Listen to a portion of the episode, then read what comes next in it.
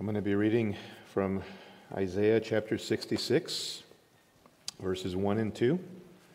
Isaiah 66, verses 1 and 2. This is God's word. Thus says the Lord, heaven is my throne, and the earth is my footstool. Where then is a house you could build for me? And where is a place that I may rest? For my hand made all these things. Thus all these things came into being, declares the Lord.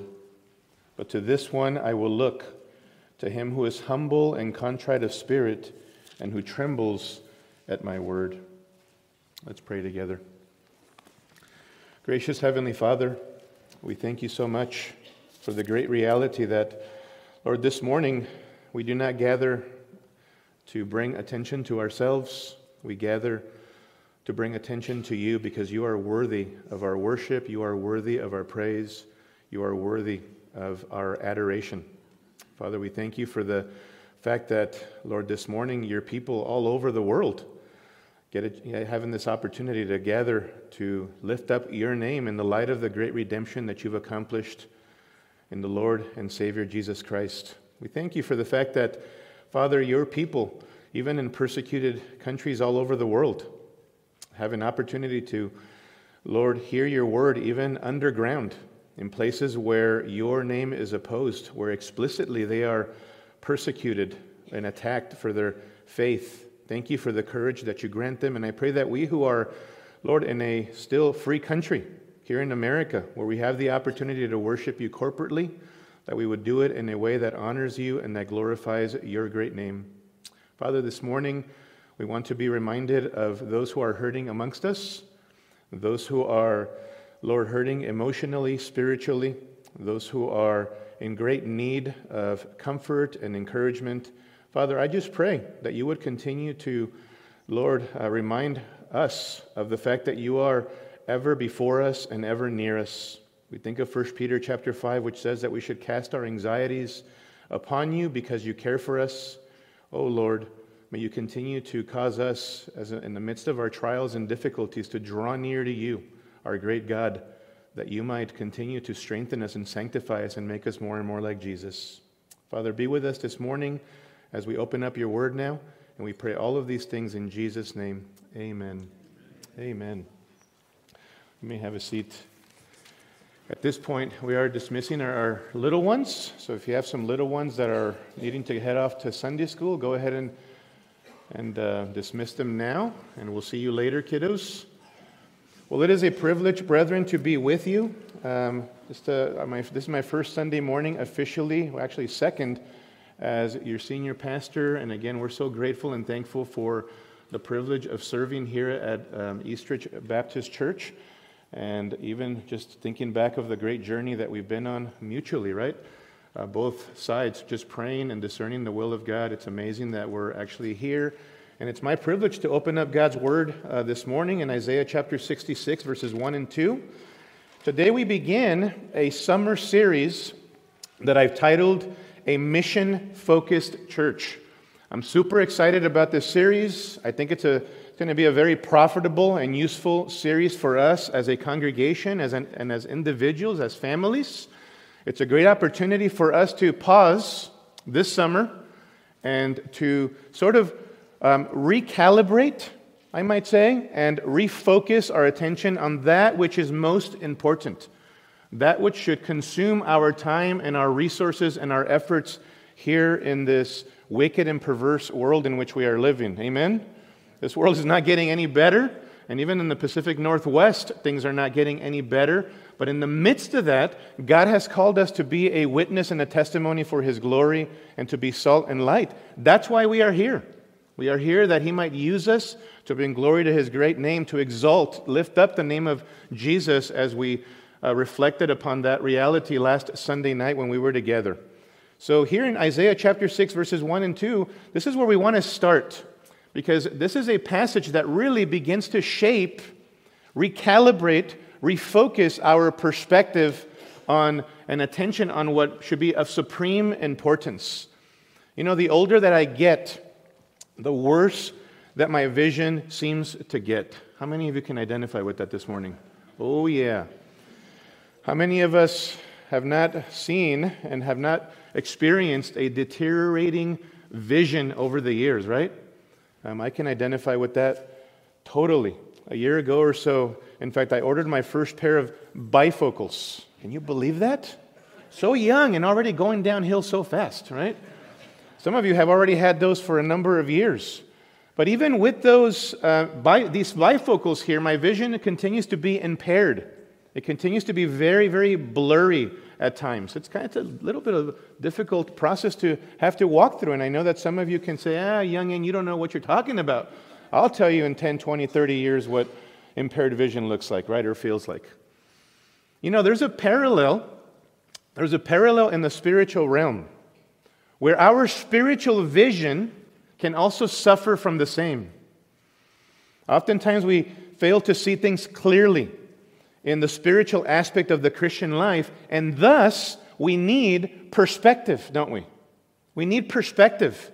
Perspective is super important in the Christian life and super important for us as a collective local church here at Eastridge. Perspective has to do with your viewpoint, the lenses through which you see life, your perspective. And when it comes to the Christian life, above all, we need clarity of perspective, brethren, with respect to how we think about God and how we think about ourselves. We need to see God as He is, and we need to see ourselves accurately as well. Why is this so important? Because we have if we have an inaccurate understanding of God and a skewed understanding of ourselves, then we will not carry out our mission in the way that God has designed us to carry it out. Because our spiritual vision is impaired. Our spiritual vision is blurry. And this is why I want us to begin our summer-long study on what it means to be a mission-focused church. And I want us to begin here with the right perspective that we ought to have as individuals and collectively as a local body. You see, there's a clear purpose for why we are here as Christians. And this summer, we're going to get an opportunity to unpack what this looks like, this mission-focused reality. Because contrary to how many Christians live, aimless and confused and sort of purposeless, God has not left it ambiguous or vague as to why you and I are here. So we're going to talk about that purpose.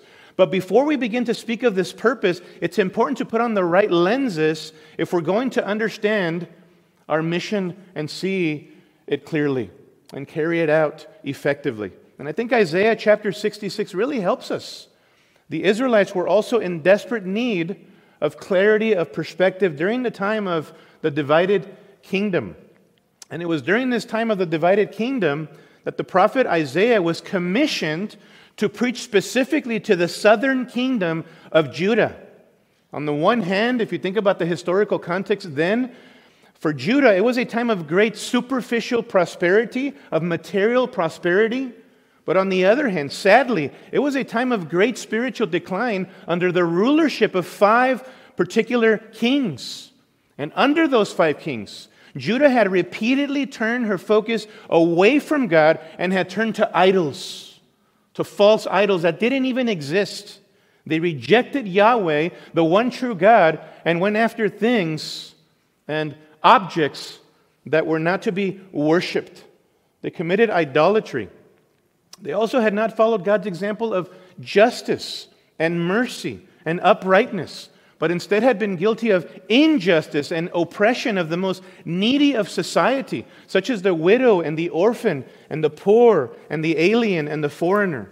In fact, if you look back with me to chapter 1 of Isaiah, go back there, chapter 1 and verse 10. Listen to what God says in Isaiah chapter 1 and verse 10. Hear the word of the Lord, you rulers of Sodom. Give ear to the instruction of our God, you people of Gomorrah. What are your multiplied sacrifices to me, says the Lord? I have had enough of burnt offerings of rams and the fat of fed cattle, and I take no pleasure in the blood of bulls and lambs or goats. Verse 12, when you come to appear before me, who requires of you this trampling of my courts? Bring your worthless offerings no longer. Incense is an abomination to me. New moon and Sabbath, the calling of assemblies. I cannot endure iniquity and the solemn assembly. I hate your new moon festivals and your appointed feasts. They have become a burden to me. I am weary of bearing them. So when you spread out your hands in prayer, I will hide my eyes from you. Yes, even though you multiply prayers, I will not listen. Your hands are covered with blood. Hear that? He says, you know, I don't want your hypocritical worship. I don't want your empty ritualism. God is rebuking Judah here for not being sincere worshipers from the heart and worshiping Him in spirit and in truth.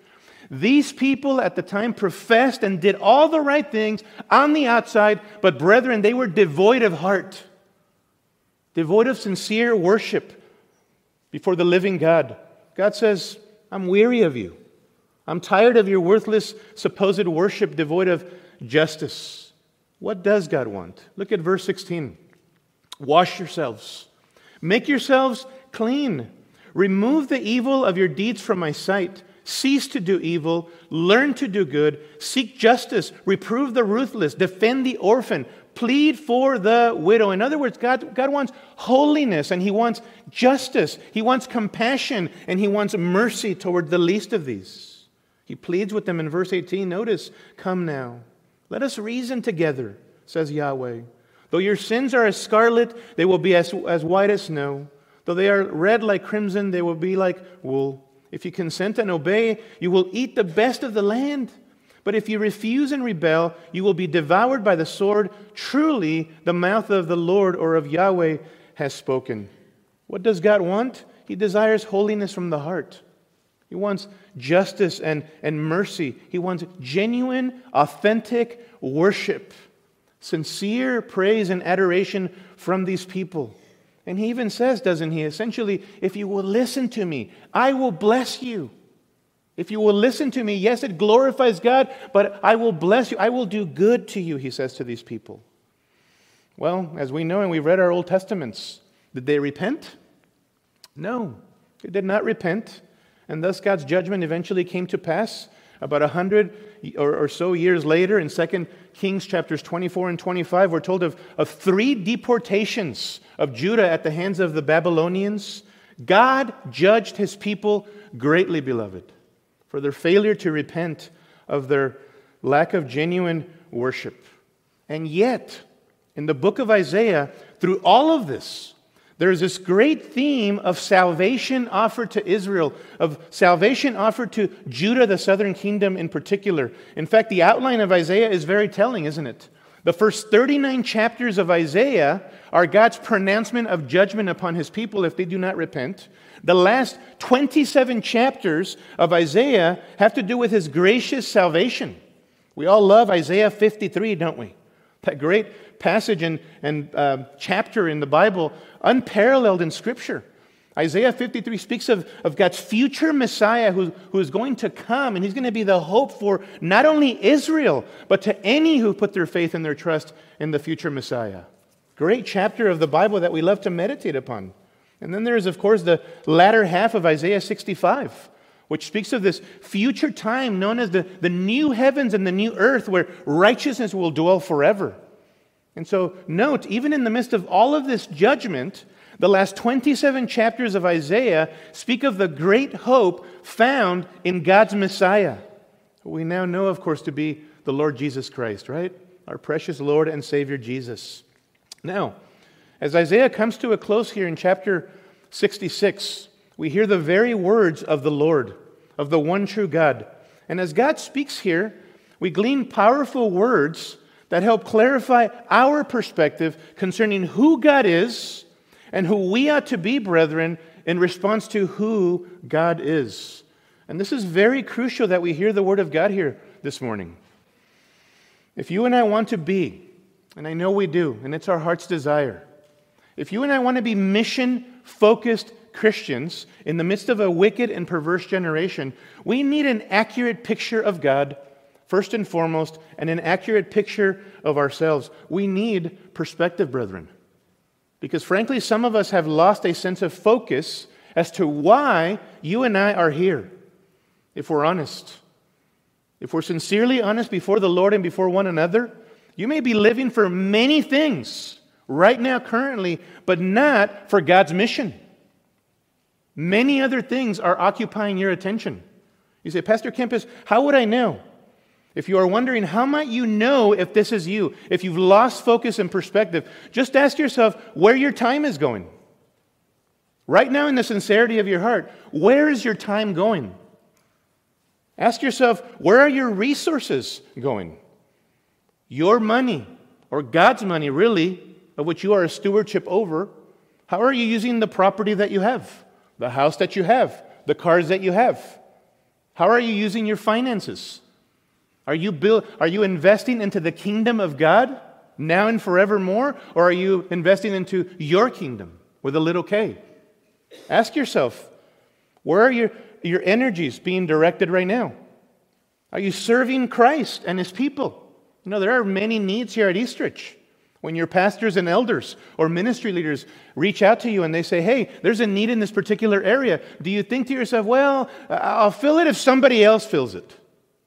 No, you step in there and your energies are directed at, I'm going to use my spiritual gifts and my abilities and my experiences to serve Christ.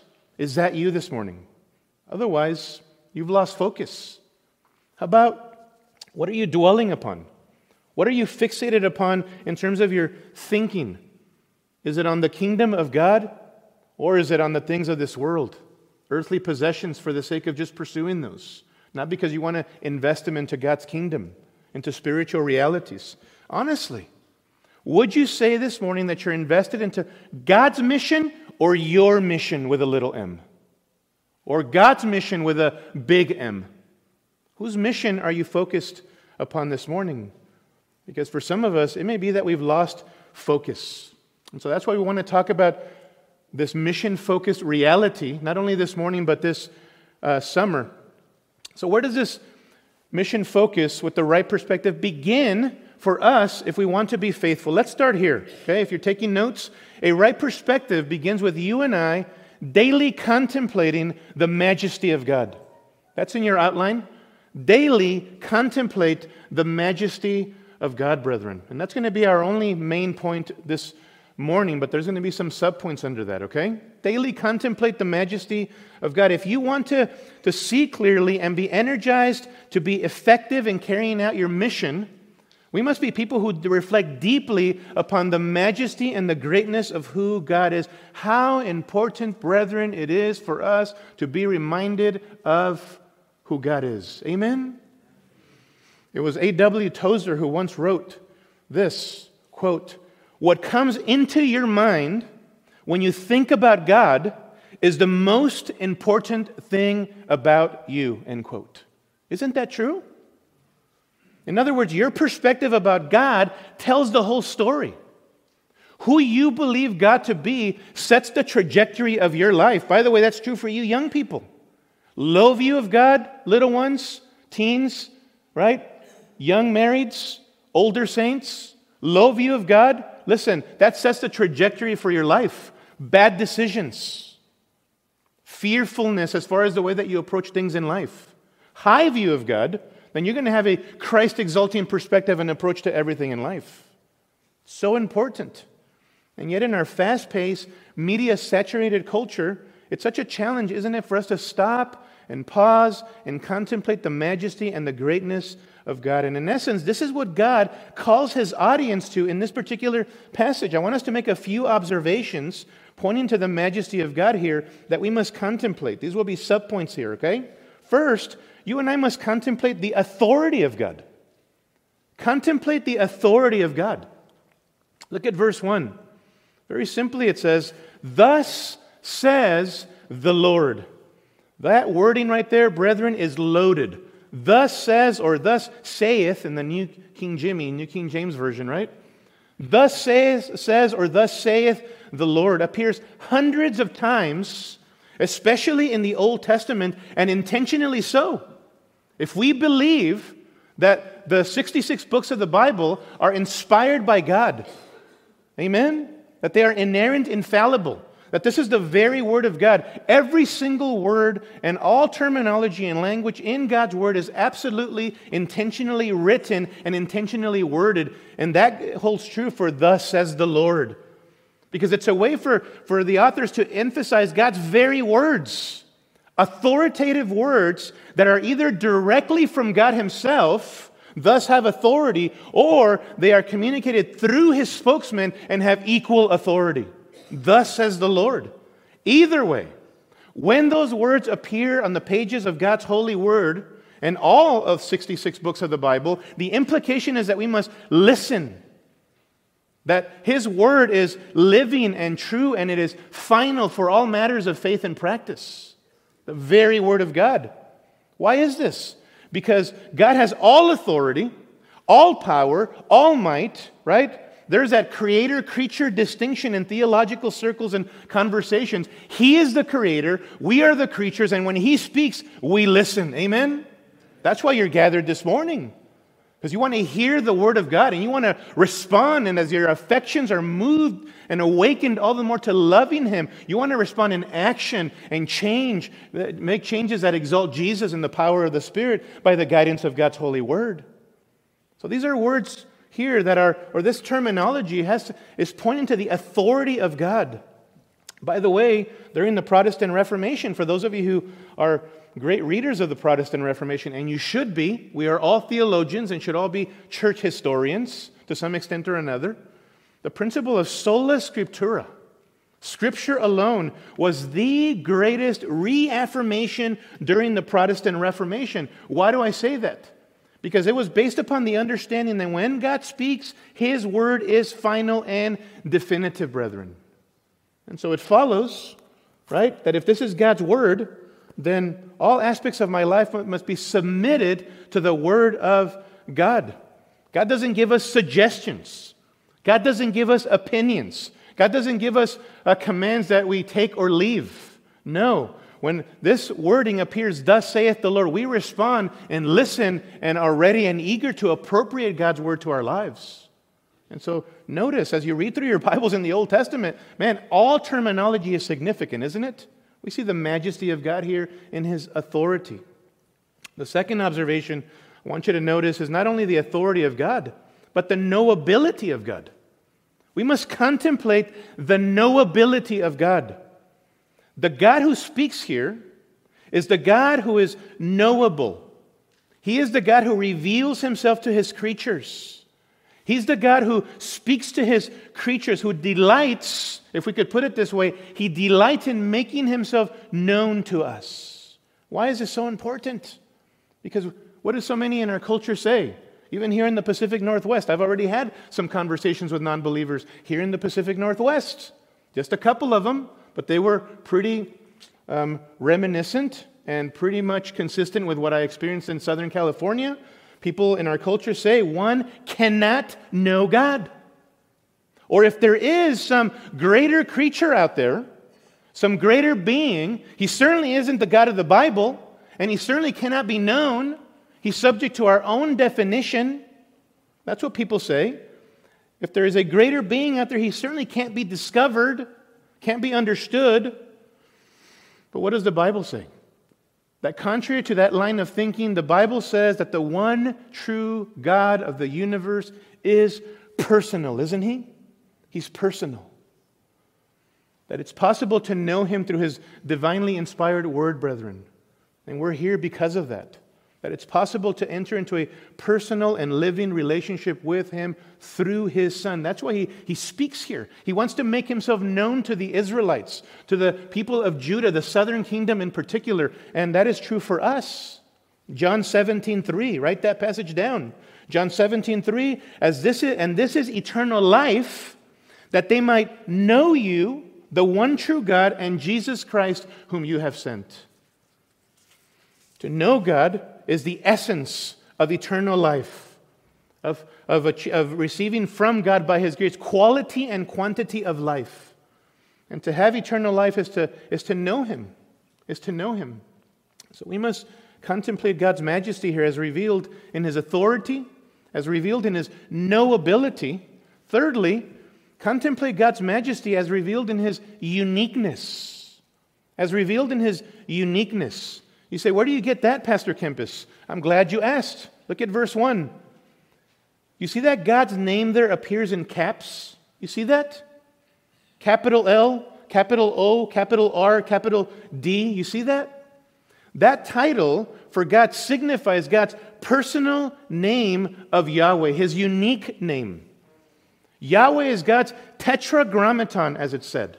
It's his unspeakable, most holy, and most personal name. He is the great I am, as God told Moses when Moses asked, "Who do I tell the people the Israelites has sent me?" Do you remember what God said to him? "Tell them I am who I am has sent me." That name, Yahweh. This name is also loaded.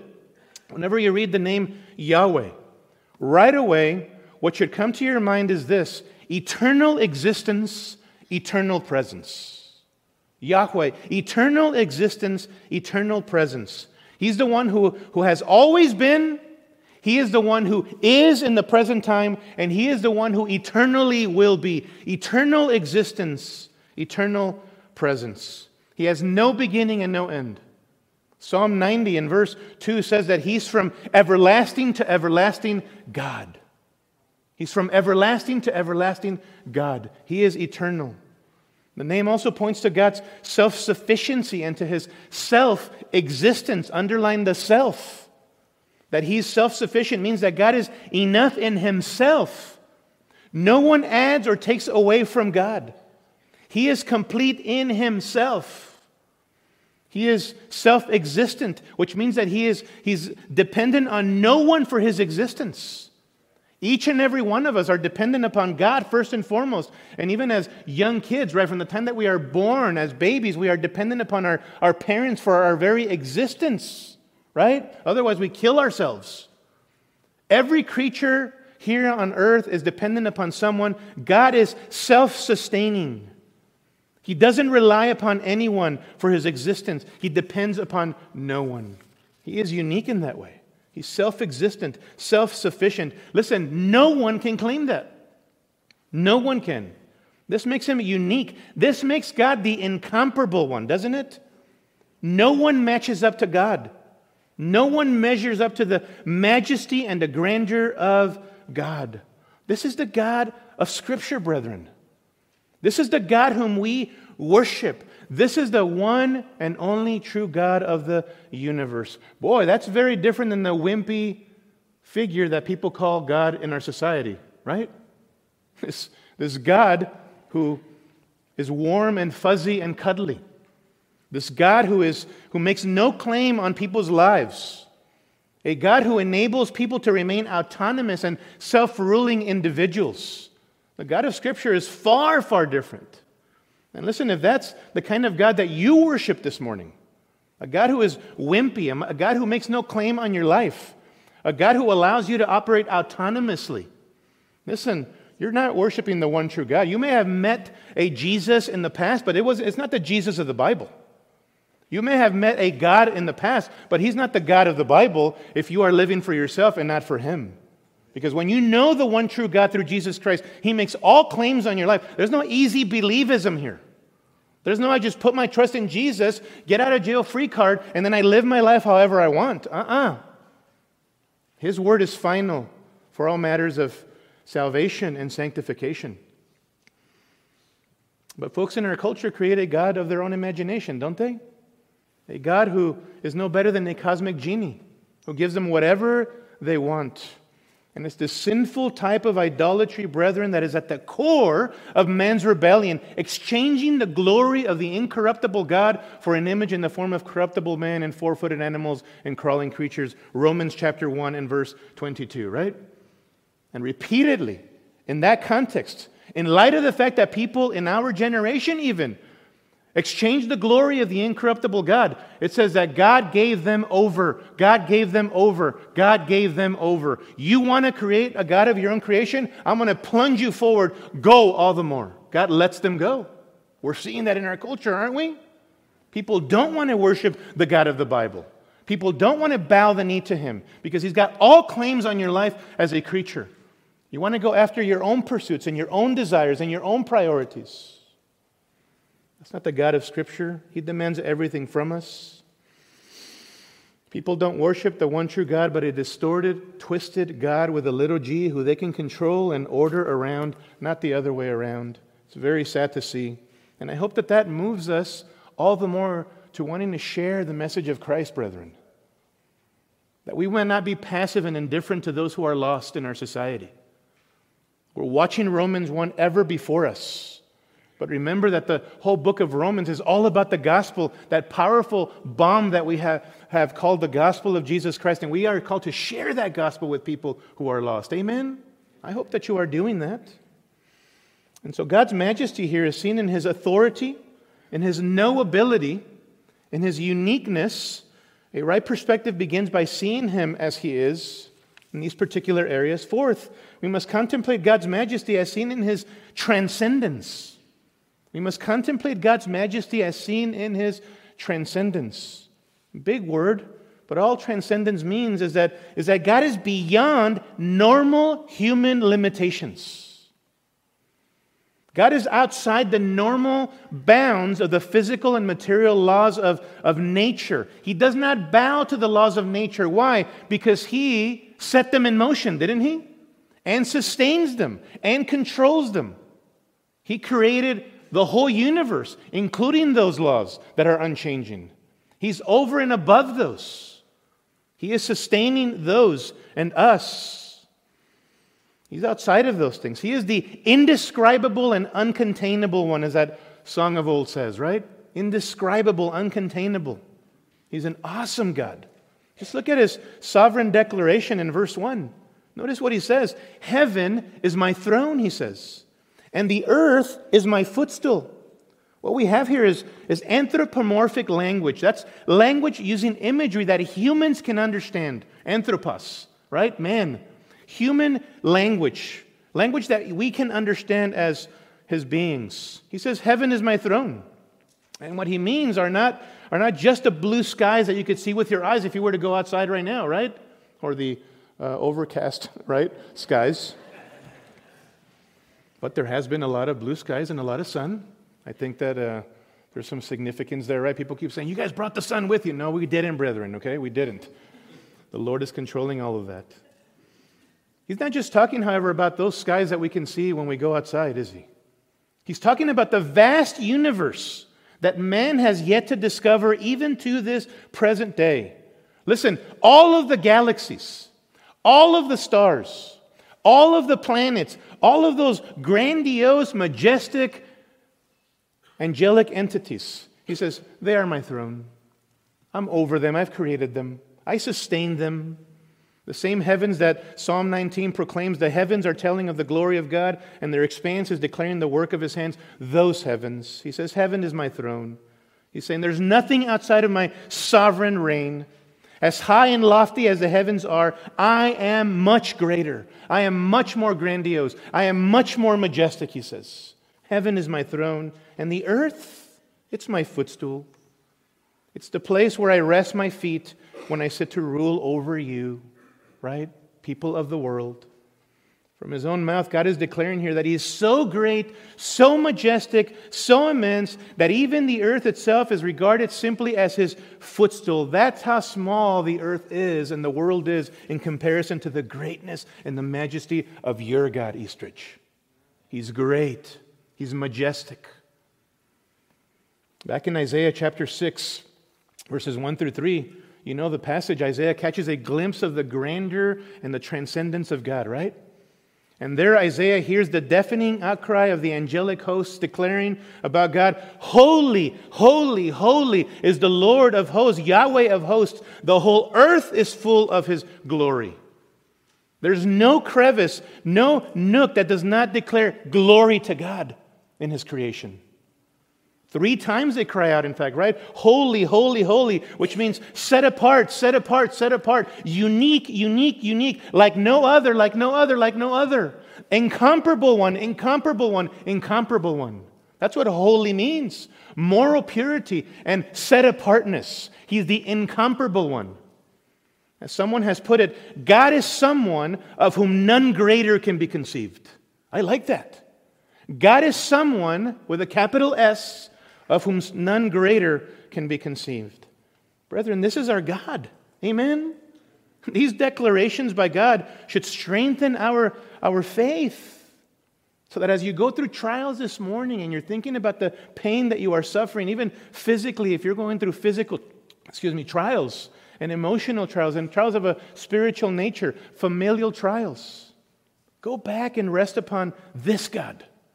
Take your eyes off by God's grace and in the power of the Spirit of your circumstances, which are continually fluctuating and changing, aren't they?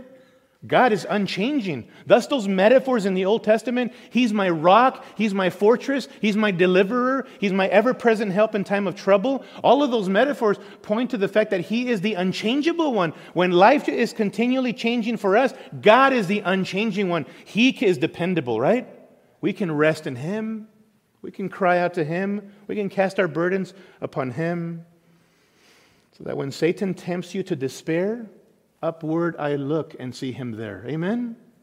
We place our faith and our hope in a God of limitless power who will get us through our trials and our difficulties.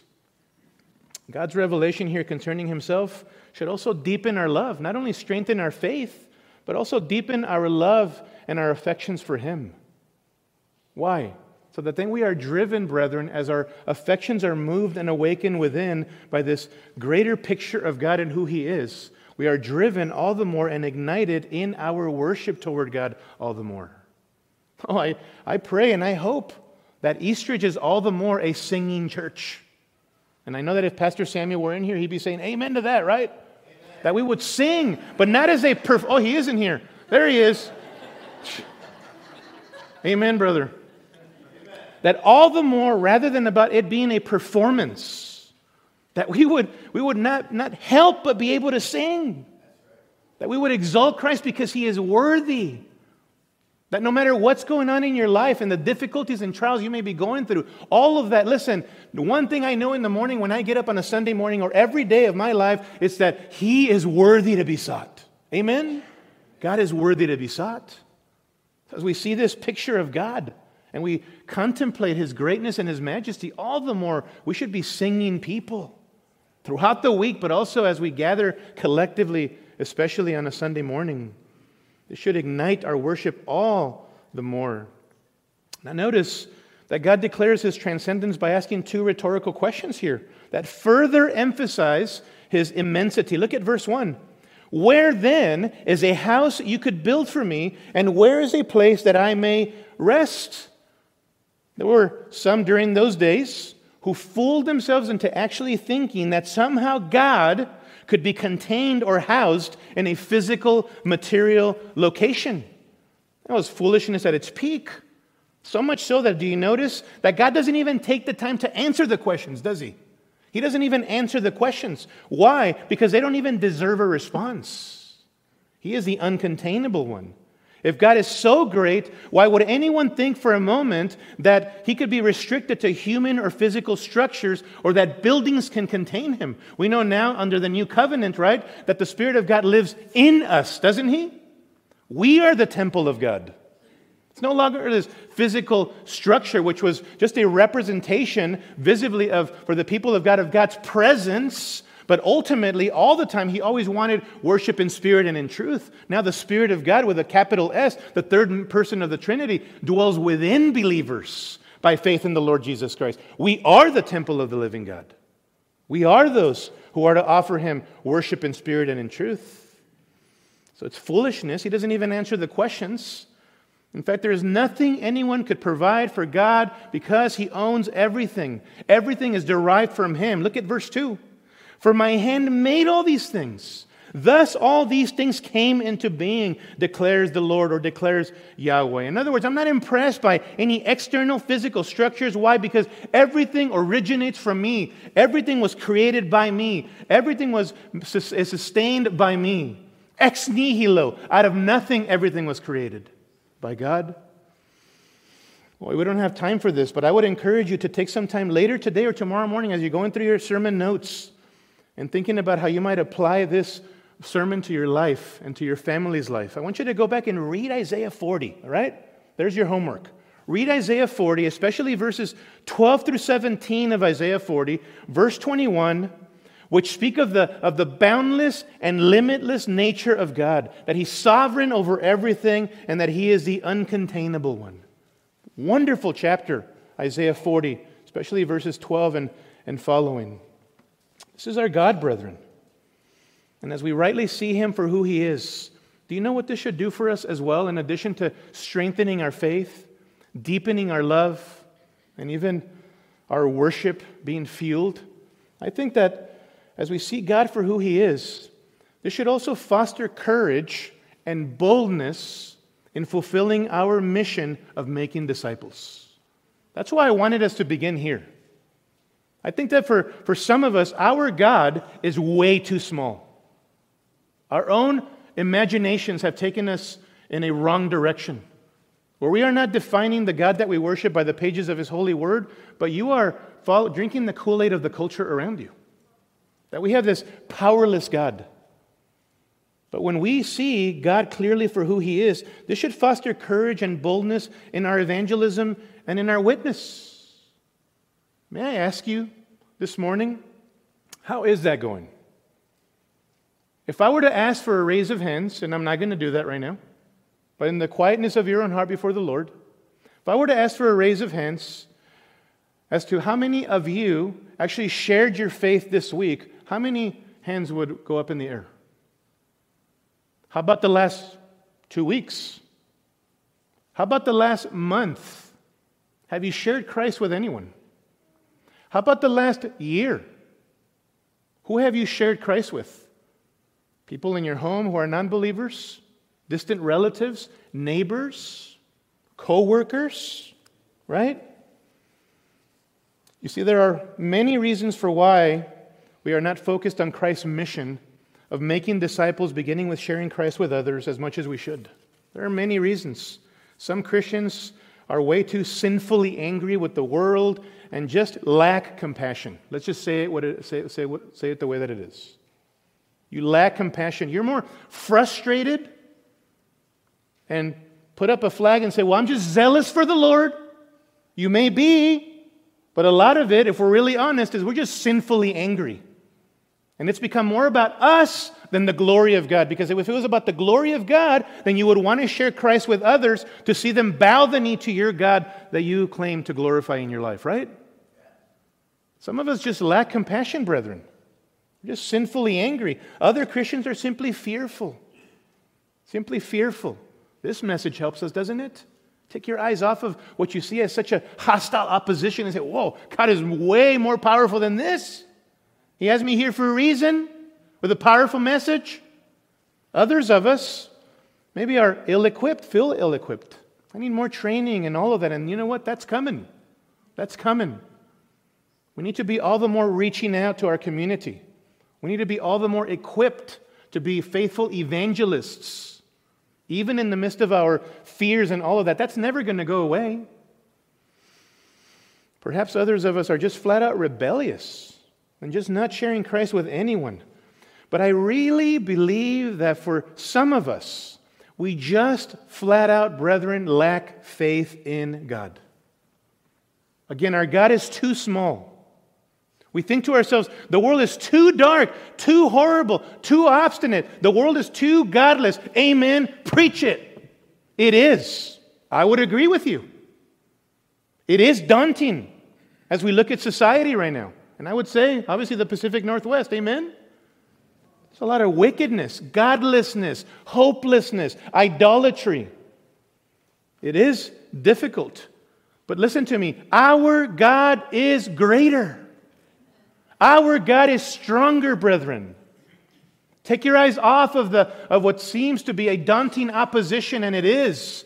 In the flesh, it is. But when we depend upon the Lord by His grace and in the power of the Spirit, by the guidance of His holy word, and proclaim a biblical gospel that is healthy, that calls sinners to repentance and faith in the only hope, and His name is Jesus, listen to me, God already is performing a victory here, isn't He?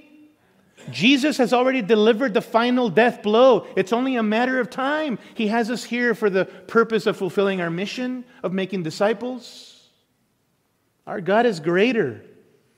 Be reminded of Romans 1:16, right? God, The gospel is the power of God unto salvation for everyone who believes. In other words, the gospel is mighty to save the worst of sinners. And I'm one of those, brethren. I wouldn't be here were it not for God using someone to share Christ with me and God working in my heart to awaken me from spiritual death. And some of you can attest to the same thing. The gospel is mighty to save. Do you really believe this? Some of us lack faith in God. We have faith, but it's not in God. It's faith in self, faith in good circumstances, faith in our possessions, faith in our retirement funds, faith in many other things, but it's not faith in God. Even as it pertains to evangelism and a faithful witness to the non-believing world around us. Jeremiah 23:29, "Is not my word like fire, declares the Lord, and like a hammer which shatters a rock." That's a good verse, isn't it? Woo! I love that verse. Memorize it. You young kids especially, Jeremiah 23:29. Oh, brethren, God's word and his gospel are more than able to pierce and penetrate the stoniest of hardened hearts. Do you believe this? You are living testimony of it. The fact that you are here as a sinner saved by grace. I plead with you. Have a right, cultivate and foster and contemplate the majesty of God, that it would be something that drives you all the more to faithfully and fruitfully fulfill your mission. We need this. We need this. Leave the results in the hands of our majestic God. Our call, brethren, is simply to be what? Faithful. Faithful to proclaiming that message. And I pray that you and I will be, both individually and collectively as a church. And that we would realize that if we're going to be a mission-focused people, a mission-focused church, then we must have the right perspective. That begins by contemplating the majesty of our great God, especially in the midst of a growingly wicked and perverse generation. Amen? Amen. I'm going to pray for us, and then our elders are going to be coming up, and Pastor Paul is going to be leading us in our time of communion, okay? Let me pray for us. Gracious Heavenly Father, Lord, what a reminder of your awesome majesty. You are a great God, a God worthy to be praised and worshiped no matter what's going on in our life. Oh, Lord, awaken in us a greater vision of who you are. We pray that you would help us to be catapulted in the light of who you are, all the more, to be people on mission, proclaiming Christ in fulfillment and in obedience of the Great Commission. We pray in Jesus' name. Amen.